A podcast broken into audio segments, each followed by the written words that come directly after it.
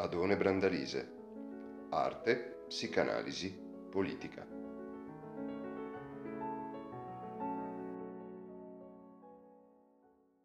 Tutti conosciamo il professor Adone Brandalise e anche la sua presenza questa sera dice che eh, non solo lo conosciamo per le sue qualità culturali, che sa amarci. È la prima volta, dopo averlo invitato per filosofia di vita per anni, che è presente a fianco a me o io a fianco a lui per un lavoro orafo che ci riguarda. Eh, non ho mai avuto il coraggio di farlo parlare per i gioielli Banci perché ha una cultura grandissima su tutto, ma non volevo rimpicciolirlo nelle parole dell'orificeria. Ci è voluto un mediatore, un nostro amico, perché io non, per rispetto per lui non avevo l'incipit di chiamarti, lo sai, vero? Se, senza Andrea tu non saresti qui. Non presente l'intero backstage. non presente l'intero backstage. Allora, Adone Brandalise è stato professore di teoria della letteratura all'Università degli Studi di Padova i suoi interessi di ricerca spaziano dalla letteratura alla filosofia in una prospettiva che coinvolge la riflessione sull'impresa psicanalitica e sui concetti e simboli della politica, estendendosi alle questioni epistemologiche e ai temi relativi all'intercultura. Una riga sola, ma adesso il professore eh, saprà farci sentire come la sua cultura spazia in tutti gli ambiti. Noi questa sera l'abbiamo invitato per trattare il tema degli uomini illustri all'interno del Palazzo Ducale, precisamente nello studiolo di Federico da Montefeltro. Io eh, solo dico i 28 uomini illustri che fanno parte di questo studiolo. Lo studiolo è un luogo sacro della cultura, è un luogo del Rinascimento io vi leggo i 28 nomi così voi comprendete con chi si era messo in dialogo Federico da Montefeltro e poi vi do subito la parola. Allora abbiamo Platone, Aristotele, Gregorio, Girolamo, Tolomeo, Boezio, Ambrogio, Agostino, Euclide, Vittorino da Feltre, Pio II, Vessarione, Solone, Bartolo, Alberto, Sisto IV, Ippocrate, Pietro d'Abano, Dante, Petrarca, Cicerone, Seneca, Mosè, Salomone, Omero, Virgilio, Tommaso d'Aquino e Duns Scoto. A te la parola e scegli quali dei 28 o tutti. Prego, facciamo un applauso al professore.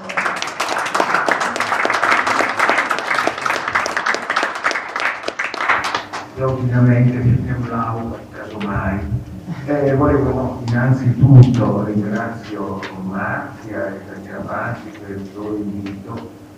I gioielli sono per più motivi uno spunto, se vogliamo, filosofico, eh, non pretestuoso e credo che anche le poche cose che adesso vi dirò figureranno in una posizione dal punto di vista argomentativo strategica.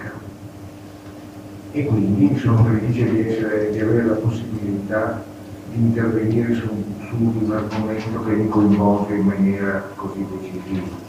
Forse possiamo anche ricordare che in particolare allo studiolo di Federico Montefeltro è in un certo senso dedicata alla seconda porzione di questa mostra che elabora attraverso il linguaggio di una ardito-rificeria una riflessione esattamente su questo episodio della nostra cultura rinascimentale come tramite anche per un rapporto, non vorrei che questo aspetto venisse trascurato, una relazione densamente autobiografica tra le autrici di questo gioielli e il contesto marchigiano.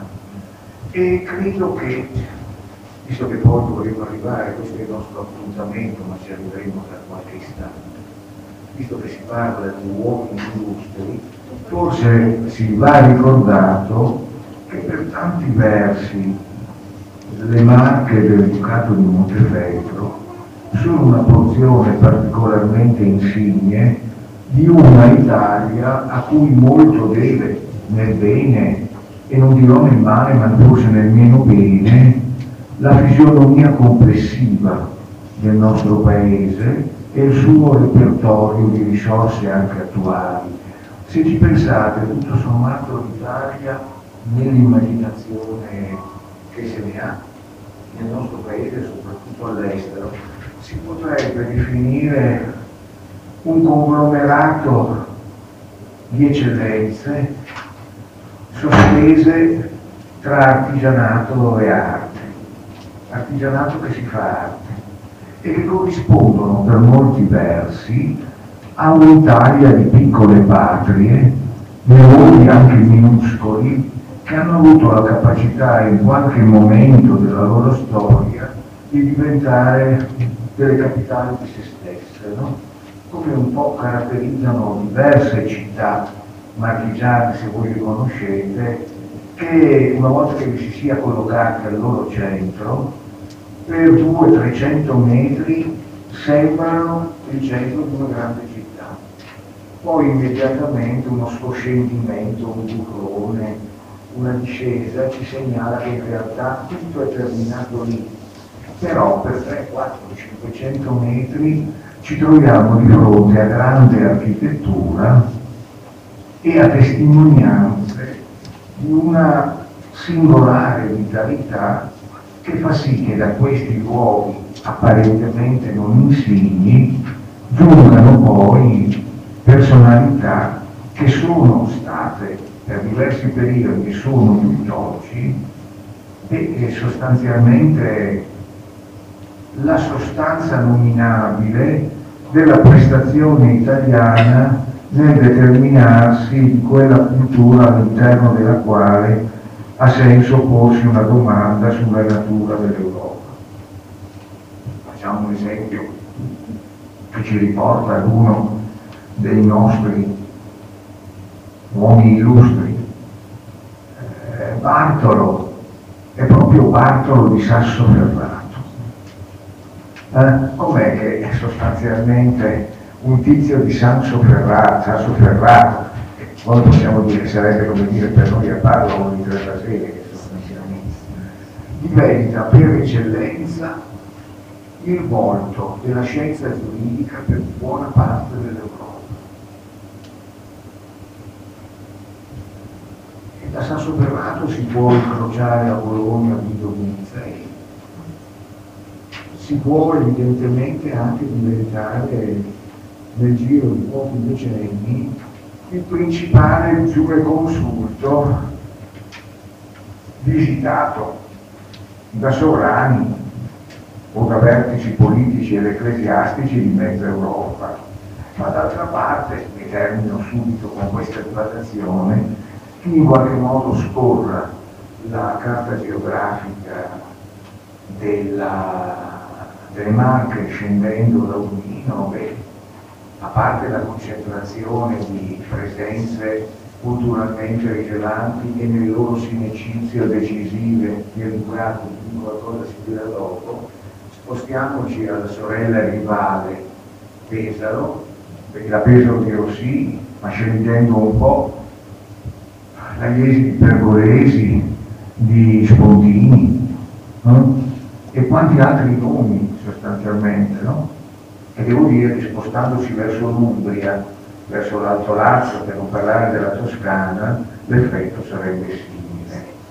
Perché ho insistito un attimo? Perché, come possiamo dire, eh, in queste piccole dimensioni che riescono in qualche modo a porsi il problema della penetrazione dell'immenso del grandissimo, addirittura del cosmico per molti versi, noi troviamo per l'appunto qualcosa che in un certo senso potrebbe essere, potrebbe richiamare quello snodo tra eh, artigianato e arte di cui prima dicevo e che per tanti versi rappresenta a sua volta come possiamo dire, eh, la manifestazione umana di una metamorfosi più complessa, quella di un territorio con le sue sostanze, con la sua composizione geologica, con, che significa anche il materiale che mette poi a disposizione degli uomini, che in qualche modo trasuda attraverso l'attività umana, che ne diventa interpretazione. In realtà noi ci troviamo, parlando del Ducato di Montefeltro, di fronte a un episodio centrale del nostro Rinascimento. E per tanti versi no, il Rinascimento, non soltanto quello italiano, al fondo viene per così dire, trainato, al di là delle sue manifestazioni più ovvie, più immediatamente evidenti, da una sorta di grande intuizione magico-filosofica, che potremmo in un certo senso sintetizzare in una formula ovviamente riduttiva. L'intuizione, cioè del fatto che il massimo della potenza umana si esprime aderendo all'ordine profondo della natura, sapendo però che l'ordine profondo della natura non ci sarebbe se l'uomo non vi aderisse. No? Quindi non un adattamento, ma una partecipazione creativa, di cui potrebbe essere interessante, ma non ne abbiamo il tempo, analizzare il palinsesto, per così dire, teologico-mistico. E comunque in tutta questa vicenda culturale eh, le grandi tradizioni teologiche fanno parte di quello che è per molti versi il protagonista, cioè le grandi, complesso delle grandi tradizioni simboliche. Ora capite, il gioiello, per tanti versi, noi tra l'altro ci troviamo eh, nella seconda metà del 400 quando Federico da Montefeltro, Federico istituisce, o per meglio dire provoca la nascita del Ducato di Montefeltro, provoca l'erezione del meraviglioso palazzo di Urbino e realizza lo studiolo e noi ci troviamo in un'epoca nella quale è un'epoca che sta venendo ma che si sta metamorfosando in altro. Abbiamo in qualche modo potuto assistere a livello europeo penso alle fasi estreme proprio rinascimentali del barocco fiorito, del Flamboyant, eccetera, a una sorta di convergenza dell'orificeria in architettura e dell'architettura in orificeria.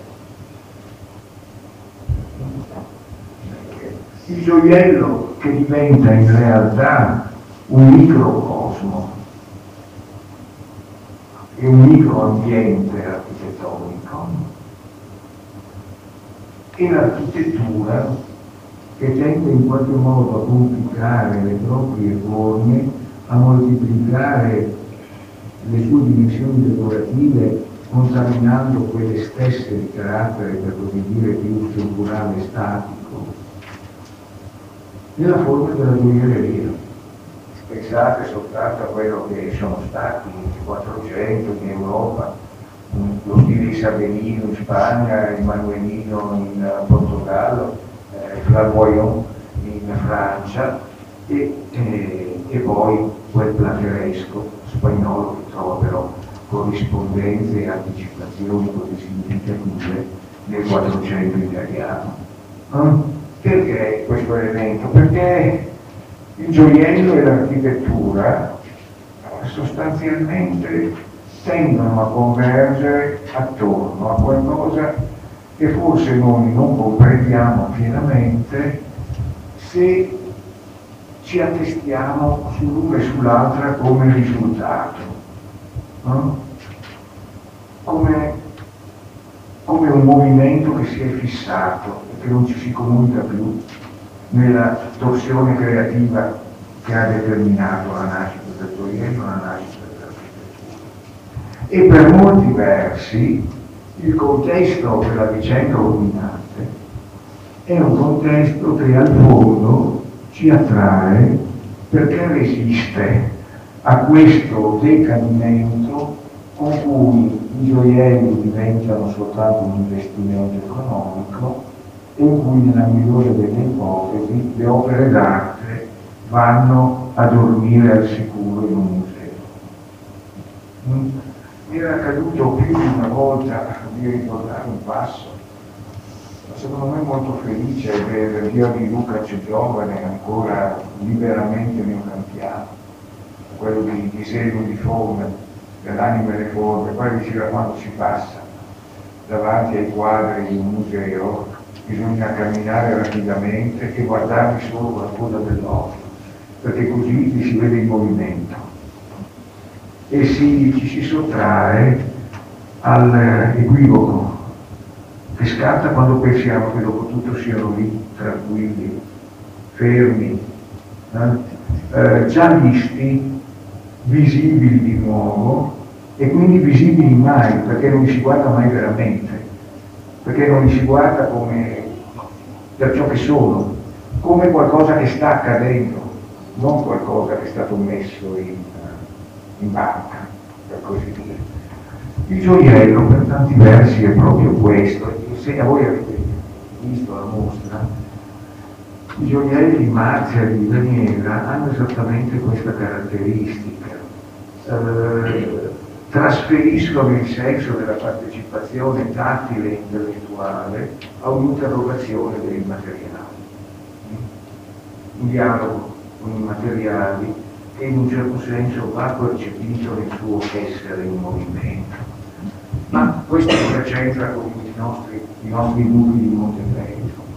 Beh, in un certo senso si potrebbe dire che la vicenda dall'esordio della relativamente breve dinastia di Montefeltro fino al lungo tramonto del Ducato, come la dinastia delle Rove, dopo alcuni tordi, come quelli borgiani, dell'inizio 500, in un certo senso sceneggia proprio questo passaggio dalla centralità del gesto nel presente alla sedimentazione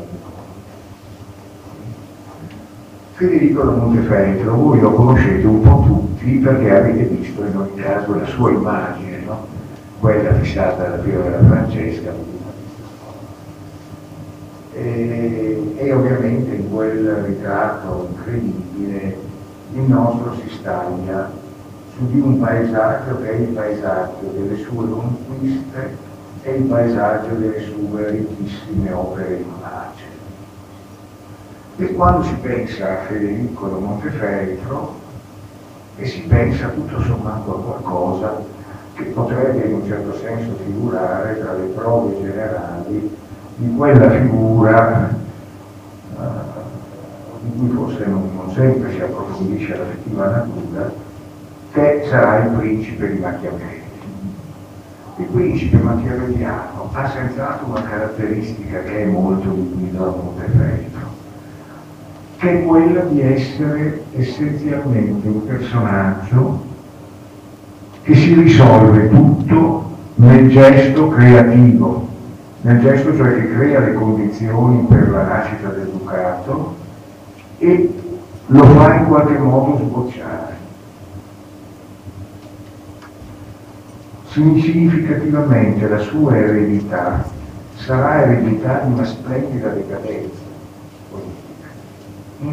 perché? Perché sostanzialmente il duca principe in questo caso è tutto nella continuità metamorfica della sua vitalità originaria che cerca di volta in volta livelli ulteriori di rapporto con il contesto in cui vive, a cui dar forma e a cui nello stesso tempo imprimere una sollecitazione che vada al di là di questi risultati. Sotto questo profilo lo studiolo di Federico Montefeltro è effettivamente una sorta di abîme non solo del palazzo, ma della personalità complessiva culturale di Federico e della sua prestazione culturale storica. e tutto sommato, per una banalità quasi di libro, lo studiolo è un gioiello, è concepito come un gioiello e a proposito di architettura e di orificeria ha delle dimensioni direi quasi sospese tra quello che oggi chiameremo, chiameremo un'installazione e una struttura architettonica. Voi forse l'avrete visto qualche volta in qualche viaggio a Dublino, no? È una stanza piccola, con una pianta e singolarmente sviluppata in ed è totalmente ricoperta da tarsie nella fascia inferiore e di grandi ritratti in quella superiore. Per tanti versi eh, si potrebbe definire un tentativo di Wunderkammer. Avete presente, le Wunderkammer erano il termine, il nome tedesco è quello più diffuso per indicarle, erano luoghi che all'interno dei palazzi principeschi erano adibiti alla raccolta eh, di materiali curiosi o preziosi.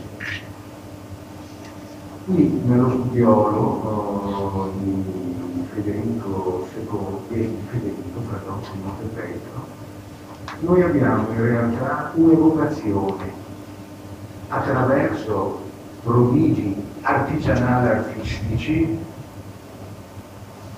di oggetti che non vi sono.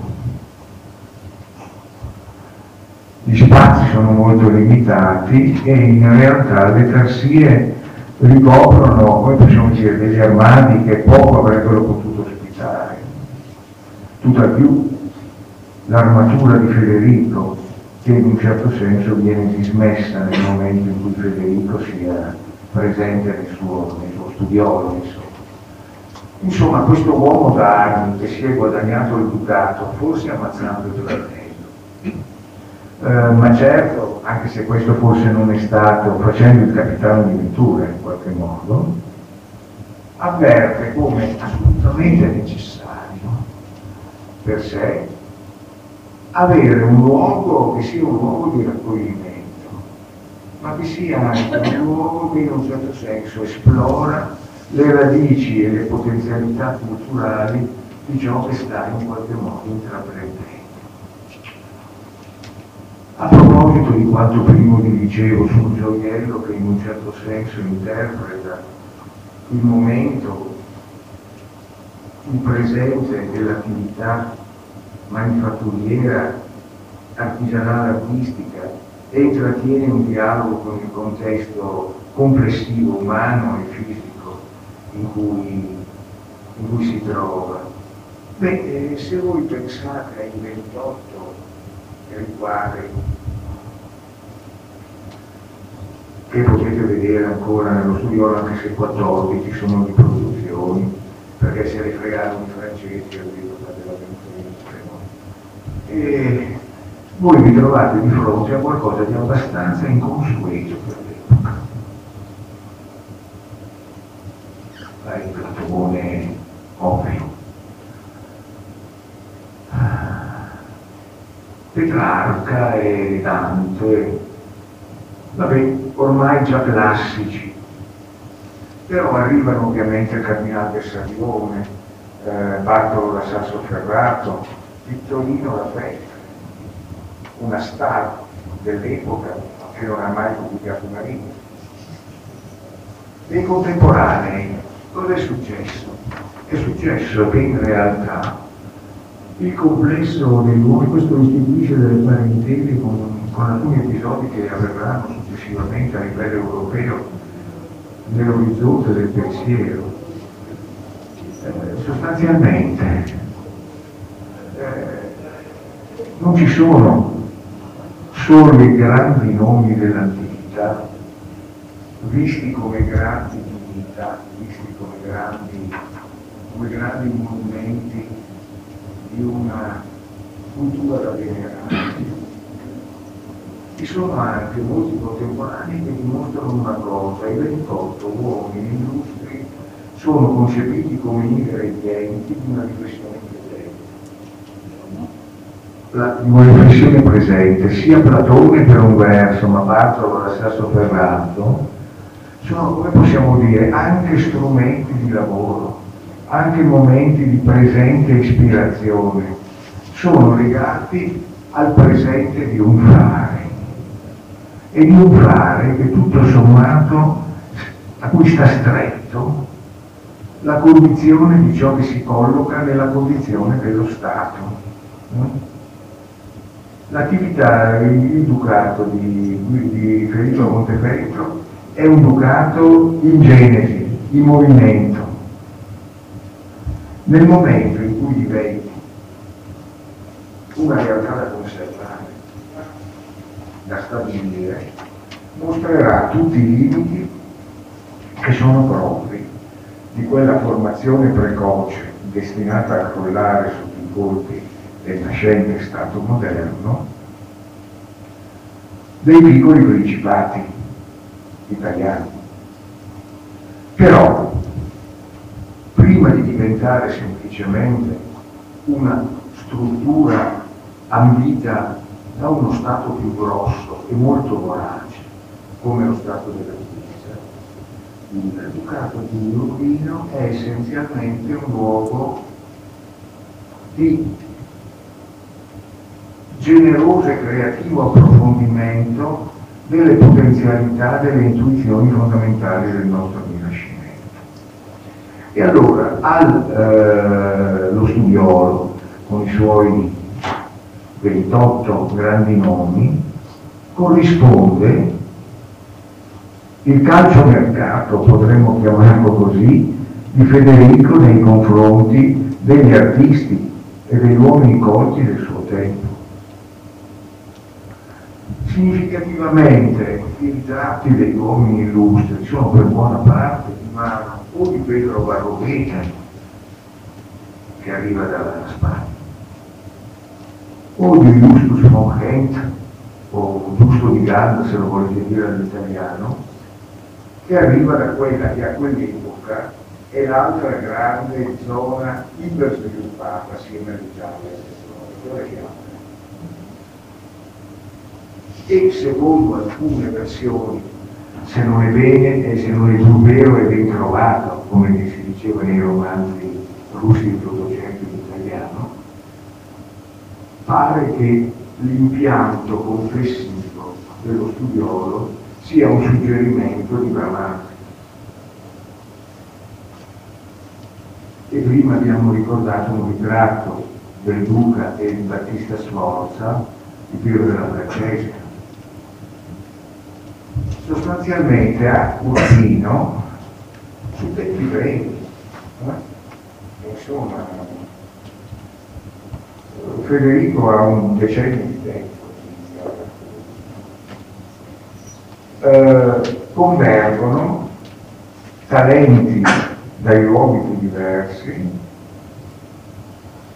e in un certo senso, per buona parte di loro, il transito Urbinate ha una portata decisiva nel farli diventare ciò che essi sono per noi adesso.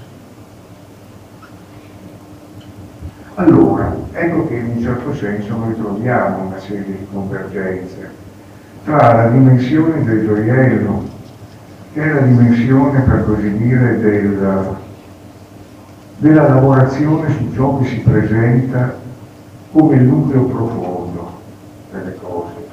qualcosa che per un verso bisogna ritrovare nella materia e per un altro fa sbocciare attraverso le mani, il pensiero.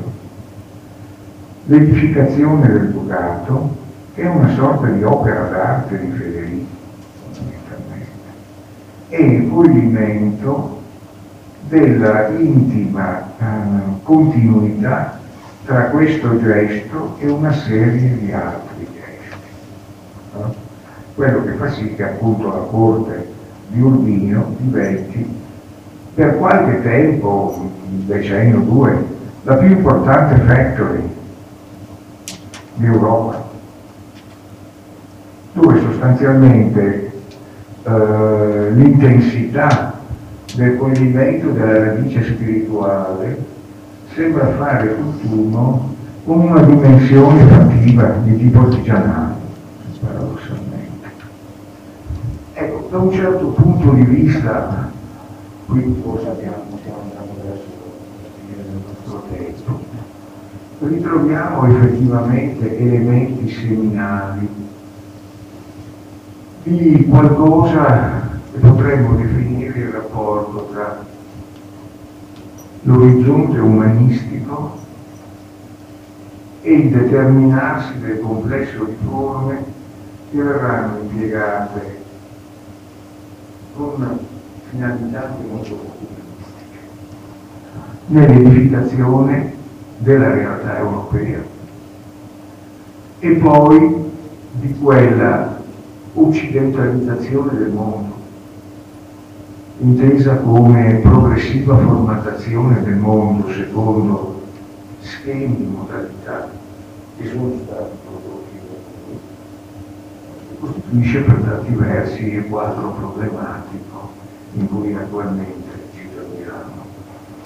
Eh, lo splendore del, del, dello studiolo è impensabile senza lo splendore di quella intelligenza che riesce a connettere il minuscolo dotato di un dito con un'intuizione complessiva del mondo. E nello stesso tempo è forse difficile da immaginare senza una storia di assassini, di violenze, di manifestazioni altrimenti orientate di quella stessa vitalità. La storia dell'umanesimo, dell'umanesimo che diventa produttore di forme per l'Europa è fatta di tutte e due le cose.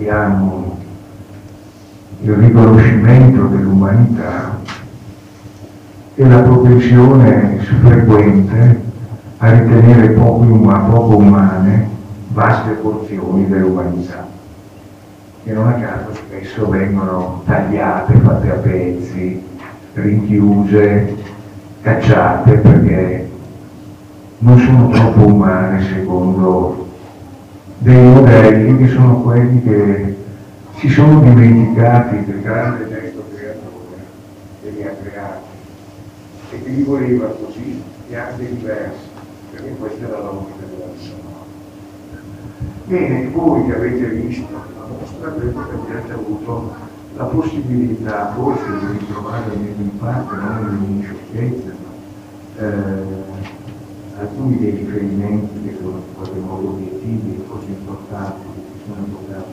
quest'oggi, nei gioielli che fanno riferimento allo studiolo. Se voi pensate allo studiolo e poi pensate ai gioielli che meditano su singole parti dello, dello studiolo, e voi proprio vedete per un verso un'interrogazione di fondo e un'interrogazione di materiali, che sono anche però a dialogo con i significati complessi, non meramente del grande geometrismo che ispira tutta una serie di raffigurazioni delle tassine. Sarebbe bello adesso entrare in un rapporto più analitico con questo rapporto, così come sarebbe bello concludere in gloria, ma non richiederebbe troppo tempo, recuperando un punto, una zona finale della parte della mostra. Eh, che eh, sintetizza eh, una parte dell'opera di Marzia Baggi quando a ridosso di una serie di materiali nobili compare significativamente.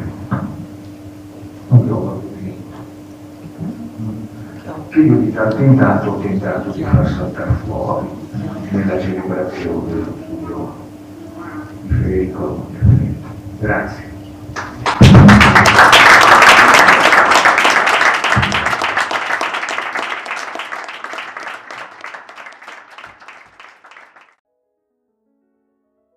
Ti è piaciuta questa puntata?